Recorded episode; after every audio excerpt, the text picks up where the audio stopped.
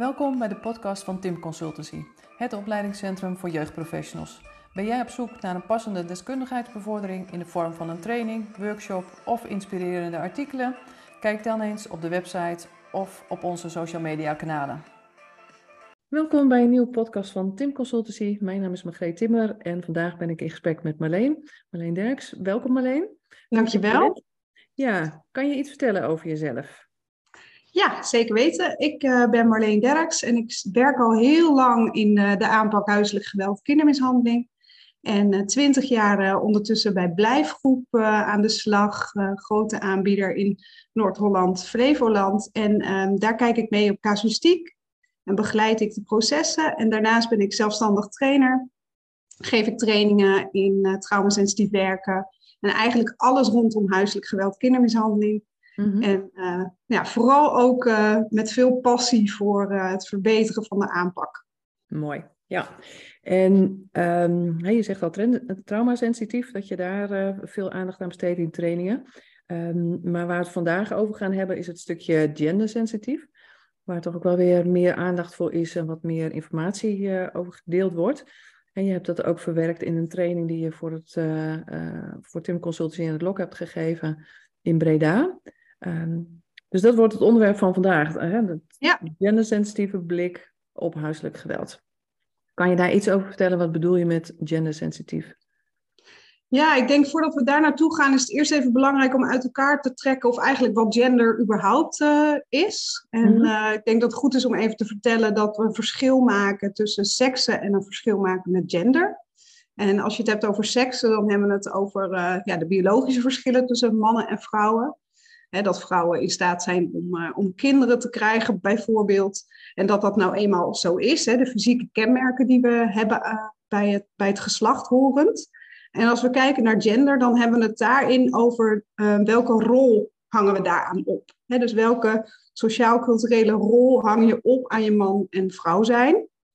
En dat is denk ik allereerst van belang, want daar gaan we dan langzaamaan naartoe. Van wat betekent het dan gendersensitief zijn. Nou, ik denk mhm. dat het vooral uh, betekent dat je aandacht hebt voor het verschil tussen man-vrouw zijn, biologisch gezien, maar vooral tussen welke culturele rollen hebben we daaraan gekoppeld, welke sociale rollen hebben we daaraan gekoppeld en wat zie ik daarin terug bij de gezinnen die ik begeleid. Mm Dat is in een notendop even heel snel wat gendersensitief zijn uh, betekent. Ja. En we zien vooral dat dat uh, de laatste tijd, hè, net als traumasensitief uh, zijn, is nu gendersensitief ook alweer gewoon een goed item om de hulpverlening in de aanpak huiselijk geweld uh, ja, nog beter te maken. Mm -hmm. ja. Dus daar ben ik heel blij mee dat we daar nu veel focus op gaan krijgen. En is het vooral ook dat je daarmee de dynamiek beter kunt vatten of beter kunt ontrafelen van wat een ieders rol is in, in het hele huiselijk geweld?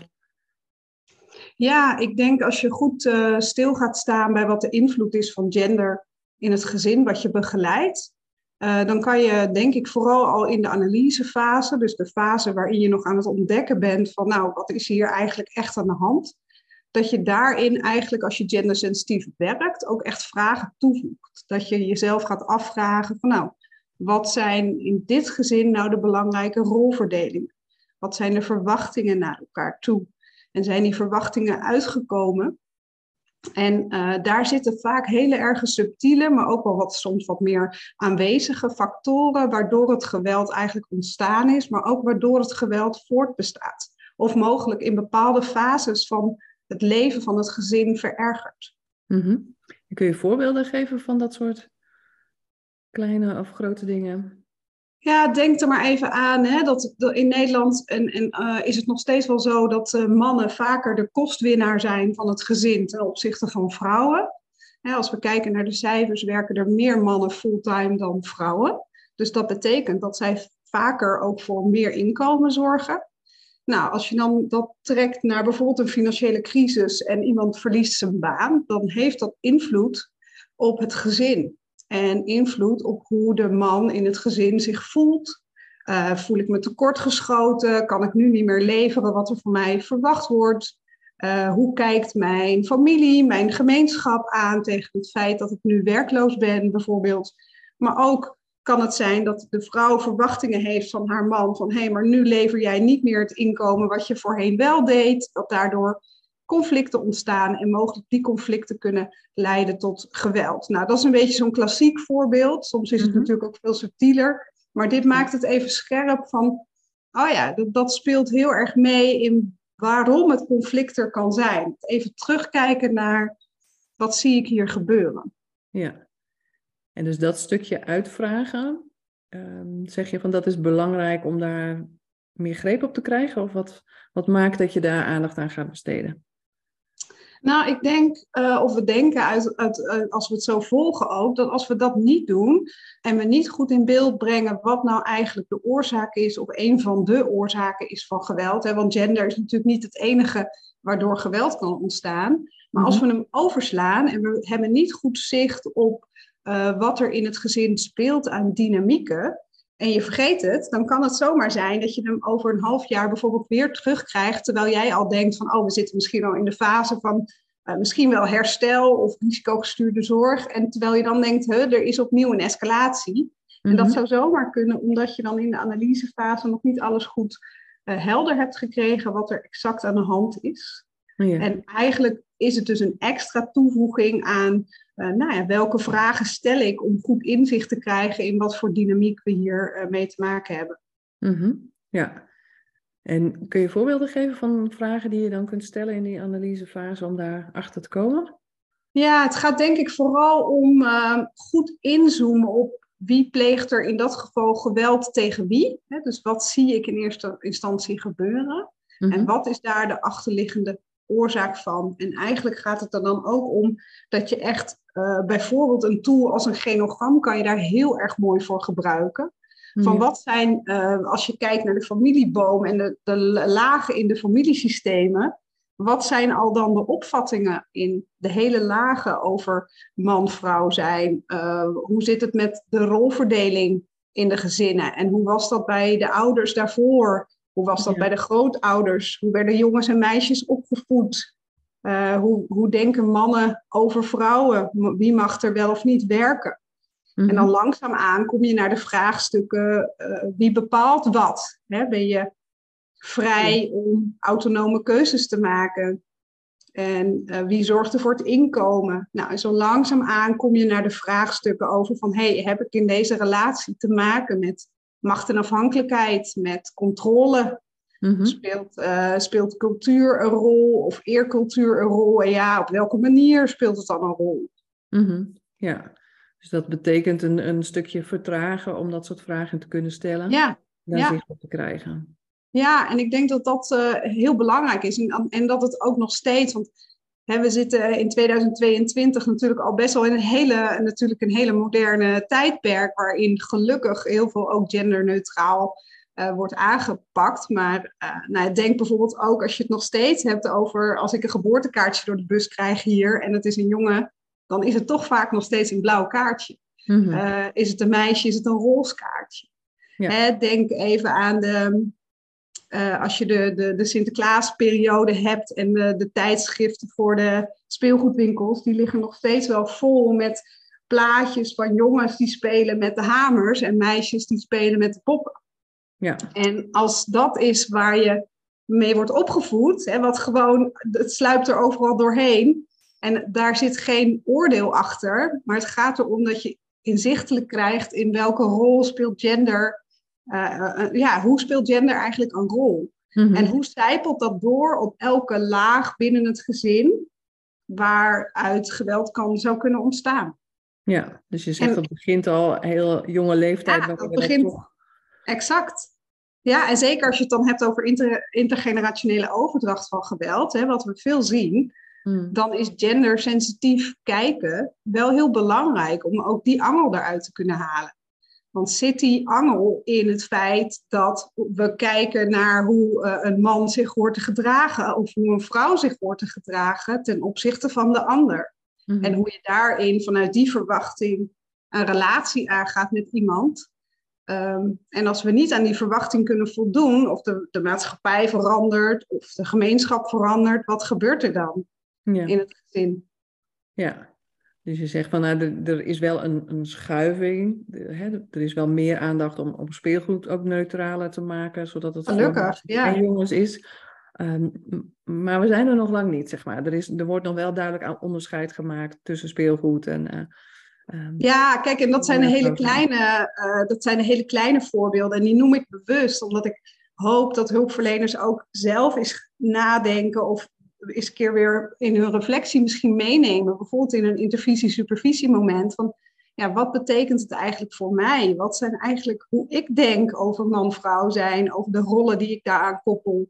Mhm. En ehm, hoe zit dat eigenlijk voor mij persoonlijk? Want ik denk er ook in dat als je het niet van jezelf als persoon goed weet of daarover nadenkt, dat het ook heel lastig is om te herkennen bij de gezinnen met wie je werkt. Ja dat klinkt een beetje zo'n uh, zo'n loze term van ja, een gendersensitieve bril opzetten. Ja, en dat, dat is het dan in feite toch wel. Omdat je even specifiek met een ander vraagstuk naar de casus kijkt. Van ja. ja. wat voegt gender hier nog aan toe? En wat missen we misschien nog? Of ja, gaan we ergens te snel overheen omdat we het niet zelf voldoende in beeld hebben? En dat begint dus bij hoe kijk ik tegen uh, man-vrouw aan? En hoe moet worden in mijn gezin jongens en meisjes opgevoed?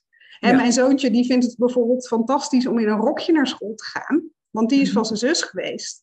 En de kleding gaat in de basis gewoon door van het ene kind naar het andere kind bij ons in huis. Dus waarom dan niet dat rokje? Toen vroeg hij mij dat. dat ik, ja, eigenlijk heeft hij gelijk. Mm maar dan heb ik als ouder daar iets mee. Maar aan de andere kant ook de ouders op het schoolplein, de juf. Weet je, zo gaat het door. dus zo langzaamaan heeft, uh, heeft het invloed op alle lagen die je in je leven tegenkomt. Zeker, ja. Want als je, de, als je dat doet en je hebt als ouder heb je zoiets over... ja, maar ik wil mijn kind die vrijheid geven. Maar je weet ook dat er zijn andere mensen die daarop zullen gaan reageren. Ja, en ik had dus ook al kunnen zeggen... Uh, nee, dat hokje dat is voor meisjes. En dat mhm. hoor ik ook om me heen. En dat is ik, zonder oordeel, hè? want dat is prima als je dat wel zo op die manier zou willen. Mhm. Maar dat is wel al de, ja, een beetje de, de, de blauwprint die we meegeven aan ons kind. Begint dus al eigenlijk uh, heel erg jong. Ja. En, dat, en, en de cliënten die wij natuurlijk tegenkomen, die hebben net ook, zo, hebben ook een achtergrond, net als jij en ik. Hè? Dus uh, we hebben ook, uh, vanuit, komen ook vanuit een systeem met allerlei normen en waarden en opvattingen. Ja, dus daarin is het ook wel belangrijk dat je voor jezelf onderzoekt van hoe kijk ik daar eigenlijk naar, wat vind ik van geweld uh, richting vrouwen, wat vind ik van geweld richting mannen. Um, ja, het vaak nog wel frappant als we een filmpje tonen tijdens de training waarin een situatie is waarin een man een vrouw um, uitscheldt en bedreigt en duwt en dat soort dingen. Gelijk heftige reacties. Dezelfde situatie waar de rollen omgedraaid zijn. Um, nou, dan merk je toch af en toe dat er nog wel wat gegniffel is. Dat we toch het, het anders kijken naar een man die door een vrouw wordt uitgescholden of in een hoek geduwd wordt of dat soort dingen. Exact, ja. Ja, dus het gendersensitief kijken betekent ook niet alleen dat we alleen kijken naar juist vrouwen als slachtoffer en mannen als pleger. Ja, ook andersom. Mm want voor veel mannen is het bijvoorbeeld lastiger om hulp te vragen als ze te maken hebben met het slachtoffer zijn van huiselijk geweld. En we zien ook dat mannen vaker bij hun partners blijven, omdat ze ook gewoon bang zijn om anders überhaupt de kinderen helemaal niet meer te kunnen zien. Of staan mannen daar nog steeds achterin als je kijkt naar scheidingen, misschien in omgangsregelingen. Ehm, ja, dus hè, hoort een man eh, hulp te vragen bij een psycholoog? Is dat iets wat je hebt meegekregen in je gezin van herkomst? Dat je als man mag huilen en je kwetsbaar mag opstellen? Of moet je altijd de sterke zijn? Ja. Eh, en dat zien we natuurlijk ook terug in de cijfers. Eh, als je wel kijkt naar, uh, naar de cijfers van huiselijk geweld, zijn er wel natuurlijk, is het nog steeds zo dat vrouwen veelvuldig vaker slachtoffer zijn van forser geweld. En omdat mhm. mannen nog steeds misschien eerder leren om een conflict op te lossen met agressie. Mhm. Ja. ja. Dus er zijn wel degelijk verschillen, maar ook mannen kunnen natuurlijk slachtoffer zijn van huiselijk geweld. En zeker ook niet, moeten we die niet vergeten als we gendersensitief kijken. Mm ja, ja. Mooi. Um, dus je zegt dan in de analyse um, gericht vragen stellen. Uh, onderzoek via genogram ook hoe dat binnen de familie doorgegeven is, wat daar de rolpatronen zijn, dat soort dingen. Um, anders nog in de analysefase? Dingen die je daarbij ja. kunt gebruiken of doen? Ja, het, wat, wat een heel mooi model is, is het ecologisch model. En die kan je wel terugvinden, ook als je zoekt in de handreiking gendersensitief werken die Regioplan heeft gemaakt. En dat mhm. model is heel handig, omdat je dan eigenlijk op verschillende lagen kan kijken waar in het gezin speelt gender hier een rol. is dat bijvoorbeeld op de, is de, voelt het gezin al druk van de maatschappij? Voelt het gezin druk van de gemeenschap? Uh, hoe, hoe zijn er in het gezin afspraken over het huishouden? Wie koopt er? Wie zorgt er meer of minder voor de kinderen? Wie zorgt er voor het inkomen? En zo kan je eigenlijk op alle lagen vragen toevoegen in je analyse die uh, de, de rol van gender blootleggen. En um, die staan daar goed in weergegeven. En ik geloof echt dat dat gaat helpen uh, en al is het maar één vraag hè, die je toevoegt, omdat ik, ik zie ook dat hulpverleners al ontzettend goede vragen stellen in die analysefase. Hmm. Ehm, maar die vertragende rol en misschien net even iets toevoegen zou nog wat kunnen helpen om, om gender specifiek wat scherper te krijgen. Ja, ja want dat is natuurlijk in zo'n analysefase um, altijd het ingewikkelde van welke keuzes maak je daarin. Hè? Wanneer, um, omdat er steeds meer kennis komt van wat allemaal een rol speelt ja. in geweld. En wanneer ga je dan welk stukje uitvragen? Wanneer ga je inderdaad kijken naar de rol van trauma? Wanneer naar gender? Wanneer naar gezinsprofielen? Zeker. En uiteindelijk denk ik ook wel dat het weer allemaal met elkaar goed samenhangt. Hè? Dus gendersensitief sluit ook weer heel goed aan naar systeemgericht bijvoorbeeld. Want een genogram is heel systeemgericht. En als je in je genogram gender een plek geeft en trauma een plek geeft, dan hmm. ben je, heb je hem echt heel mooi rond. Ben je een mooie rond aan het maken om te kijken van oké, wat speelt hier? En nou, ga je daarna door, als de directe veiligheid er is, ga je kijken van, nou, is gender dan ook nog een risicofactor? En uh, zo ja, waar en op welke manier? Hmm. En, en als je dan kijkt naar herstel, dan kijk je ook weer naar van ja, als, als, als diegene wil herstellen van wat er allemaal is gebeurd, ligt gender dan nog, uh, ligt dat nog ergens in de weg? Hè? Is iemand mhm. echt autonoom uh, of, om op die manier de keuzes te maken die hij wil maken voor zijn leven? Ja, mooi dat het zo in al die drie fases ja. weer terugkomt. Ja. ja, ik denk ook dat je altijd natuurlijk in die facering moet werken, want anders ga je niet op de goede moment aan de slag met het gezin. Dat mhm. het juist, maar daar zit dus wat jij net al zei, die vertragende factor ook wel erg in. Hè? Ik denk dat daar wel ook nog een sleutel ligt voor, voor succes bij onze casuïstieken. Dus dat we, nou, de druk is enorm hoog en er is heel veel problematiek. Maar vertragen is dan toch wel een soort van codewoord, denk ik. Om goed uit te zoeken wat er speelt. Precies, en dat voelt vaak heel erg tegenstrijdig. Mensen die haast hebben. Ja. nou ja, juist vertragen in die fase is heel erg belangrijk. En uh, mensen zoiets hebben, ja, hoe dan? Hoe doe ik dat dan terwijl ik heel veel druk heb? En uh, nou ja, misschien is het dan ook goed om daarin te kijken naar wat zijn de, de verwachtingen die je zelf hebt meegekregen en wat jouw uh, idee is over invulling. Zeker. Ja, zeker. Misschien, misschien speelt het daar ook wel weer een rol. Ja, dat zou heel goed kunnen. En welke druk leg je jezelf op? Hè? Dan kom je nog op een breder onderwerp eigenlijk voor reflectie. Ja. Ja, mooi. Ja, dus niet alleen in gesprekken met gezinnen belangrijk, maar je zegt in intervisie is het ook een belangrijk thema om daarnaar te kijken. Ja, ik geloof echt dat je als hulpverlener gewoon je eigen instrument bent. Dus op het moment dat je zelf iets wil toevoegen aan je casuïstiek, dan heb je eerst in de spiegel te kijken van hé, hey, maar hoe werkt dat bij mij door en wat vind ik hiervan? Mhm. Omdat je dan dus toch in een soort kokervisie terechtkomt. Uh, en juist in casuïstiek kan je denk ik elkaar heel erg bevragen van hebben we trauma een rol gegeven, een plek gegeven, hebben we gender een plek gegeven, missen we daarin uh, nog iets, hebben we goed in beeld of er sprake is van macht en afhankelijkheid, hebben we goed in beeld of er iemand extra controle over de ander uitoefent, mm hè, die geweld pleegt tegen wie, is, is de betrokkenen autonoom genoeg om eigen keuzes te maken? Of wordt die toch uh, door de ander, wordt er iets besloten wat iemand niet wil? Mm -hmm, Ja, en um, ben jij daar voorstander van dat daar ook vragenlijsten of dingen gebruikt worden? Of is dat vanuit de kennis en de ervaring van professionals dat ze daar zelf vragen over moeten stellen? Nou ja, ik denk dat het altijd helpend is om een vragenlijst te gebruiken, omdat je zeker in het begin dat je iets wil toevoegen, helpt het je heel erg om iets eigen te maken, denk ik. Mm hè, dus dan zou je bijvoorbeeld kunnen denken aan in handreiking vind je ook een heel invulschema terug met allerlei risicofactoren en vragen die je kan stellen. Nou, ik denk dat dat zeker als je een beetje nieuw bent in het onderwerp, uh, dat het helpend is om het eigen te maken. Dus ik, ik zou het zeker doen. Ik hoor ook echt wel dat er heel veel vragenlijsten zijn en dat er veel verwacht wordt. Dus kijk vooral waar je dingen in kan toevoegen, denk ik. Ja, en je noemt uh, die richtlijn. Welke is dat ook alweer?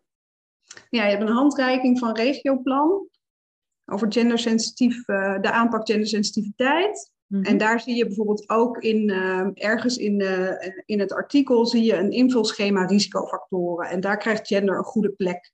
En daar vind je ook verschillende vragen die je kan stellen. Mm En um, zitten ook twee voorbeeldcasussen bij die je kan gebruiken om er eens mee te oefenen. Waarbij je ook je eigen bril gaat onderzoeken. Ja, mooi. Nou, we zullen in ieder geval bij de tekst van de podcast ook even een linkje naar die, ja. uh, naar die handreiking doen. Kunnen mensen daar nog weer wat meer naar, naar kijken. Ja, ik denk dat dat altijd helpend is bij het eigen maken van nieuw soort vragen, nieuwe onderwerpen. Zeker, zeker. En het is niet zo dat je nu denkt van, oh, uh, is weer helemaal uh, nieuw en anders. Het gaat erom dat je net even iets toevoegt om de, om de analyse gewoon scherp te krijgen. Mm -hmm. Ja, ja. en nou ja, dat is dan die analysefase. En daarna, hoe gaat gender dan nog weer een rol uh, spelen in de aanpak van, uh, van geweld? Ja, die kan zo, je kan hem natuurlijk op breed of op heel smal uh, kunnen we hem bespreken. Hè? Als we hem heel breed pakken, dan gaat het ook om welke keuzes worden er in de politiek gemaakt als je het hebt over uh, man-vrouw uh, verdeling en hoe we daarmee omgaan. Mm. maar je kan natuurlijk, als je het op casusniveau bekijkt, ga je dan heel erg naar die risicofactoren kijken. Van waar speelt gender dan nog een rol? Als we het hebben over dat voorbeeld wat ik noemde van een meneer die zijn baan kwijtraakt en daarbij niet meer voor het inkomen uh, kan zorgen, dan kan dat in de directe veiligheid iets doen, maar is dat natuurlijk ook een risicofactor die je meeneemt in de volgende fase waar je mee aan de slag gaat. En um, dus dat zou, zo neem je hem mee gedurende de alle, alle fases van de, van van de casuïstiek begeleiding. Mm. Ja, ja. En kan je een ander voorbeeld geven van hoe gender een rol speelt? Ja, dan, dan zou je kunnen denken, bijvoorbeeld als je het hebt over macht en controle, dat er zo langzaamaan uh, bijvoorbeeld het zo zou kunnen zijn dat uh, een vrouw uh, niet meer naar buiten kan of met vriendinnen mag afspreken omdat er nog niet gekookt is. Of weet dat, dat soort subtiele dingen die we misschien niet gelijk zo zien of uitvragen. Mm -hmm ja, als je hem uh, cultureel linkt, zou je kunnen denken aan een vrouw die uh, altijd uh, zorgt dat er drie gerechten op tafel staan, bijvoorbeeld tijdens het avondeten.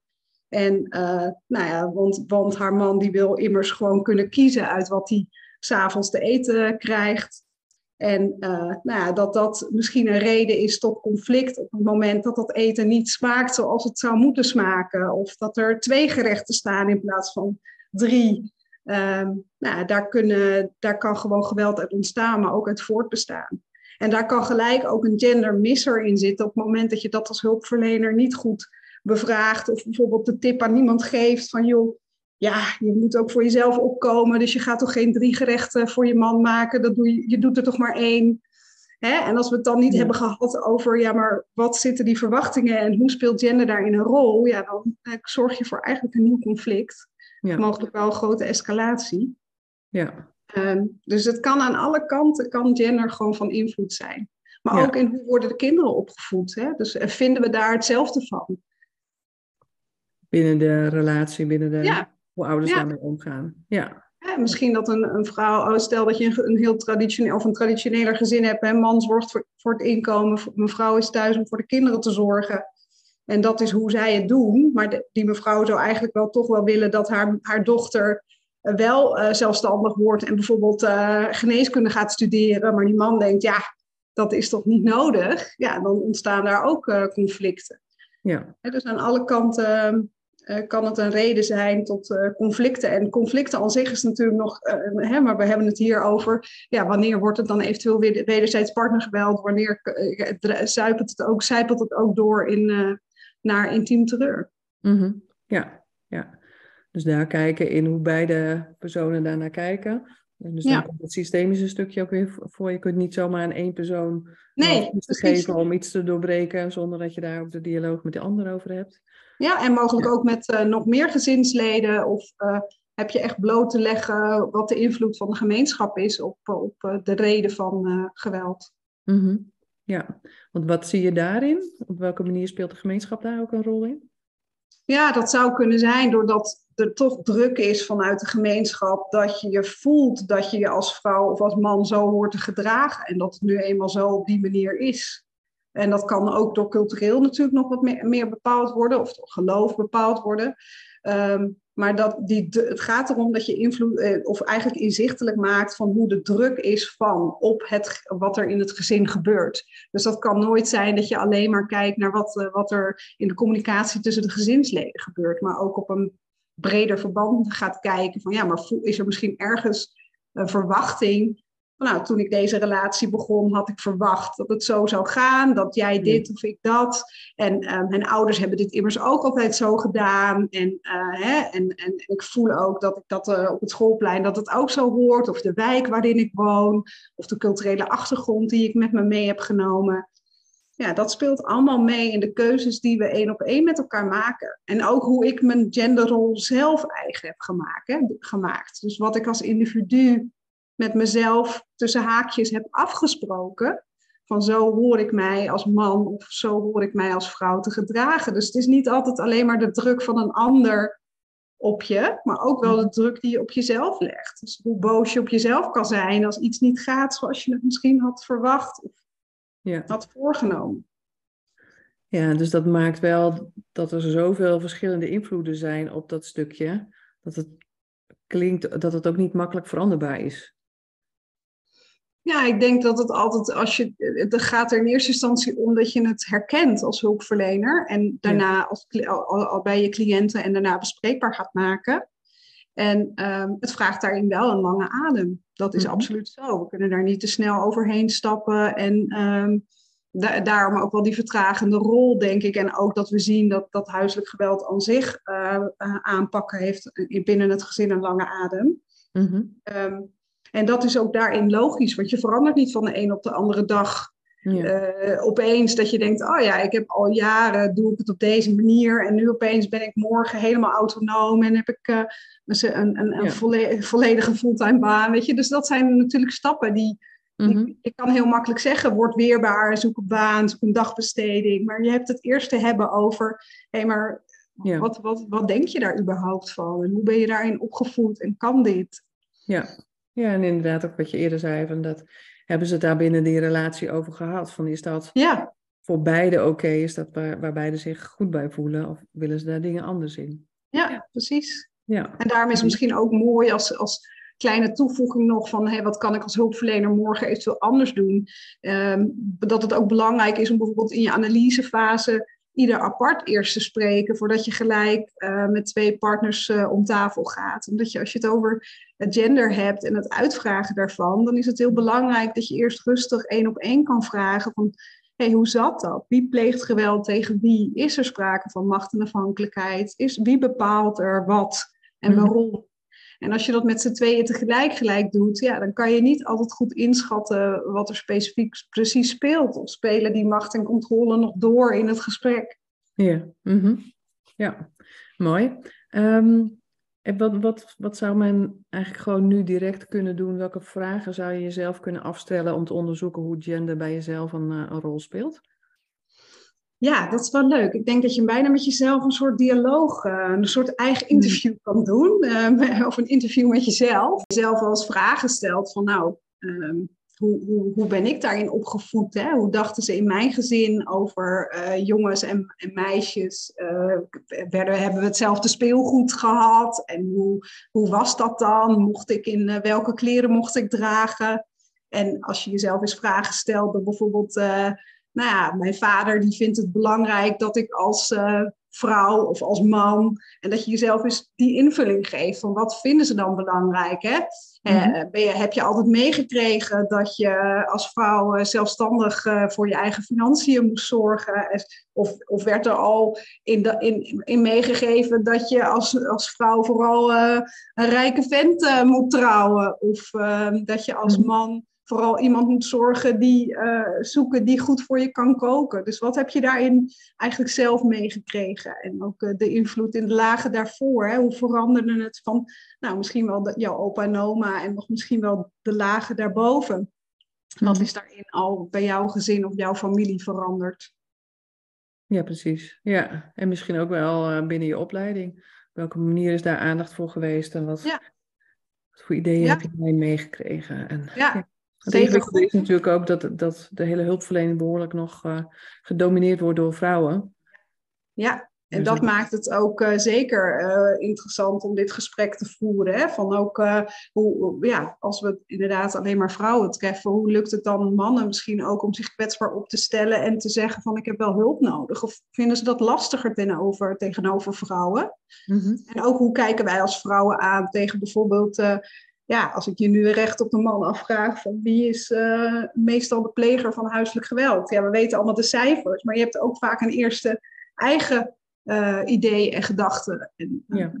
ja. Dus ik denk dat, dat dat soort vragen voor jezelf en ook in intervisie nou, een heel waardevol gesprek kunnen zijn. Mm -hmm. Ja, Mooi. Nou, ik hoop dat uh, mensen na het luisteren van deze podcast zichzelf dat soort vragen gaan, uh, gaan stellen en daar eens wat dieper over na gaan denken voor zichzelf, hoe dat toch een invloed heeft. Omdat je, ja, je hebt gewoon te maken met invloeden van buitenaf, hoe je daarmee omgaat, is dan natuurlijk weer een keuze. Maar wel heel hardnekkig lijkt mij soms.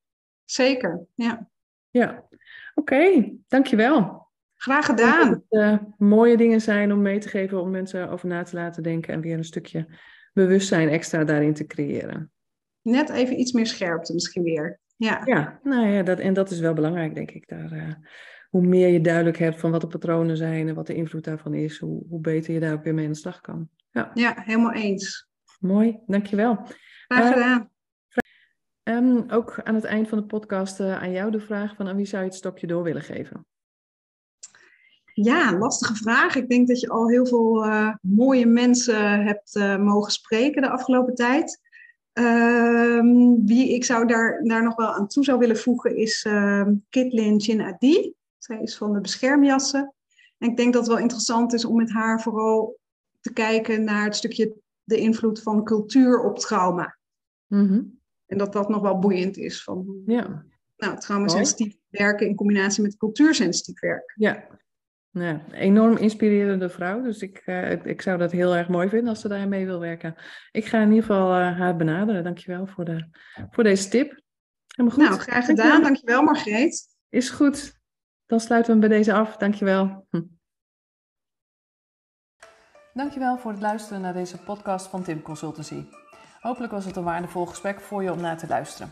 Wil je meer weten over de onderwerpen die we in onze podcast bespreken? Check dan ook onze social media kanalen of de website van Tim Consultancy voor een van onze opleidingen of trainingen. Heel graag tot een volgende keer en een fijne dag gewenst.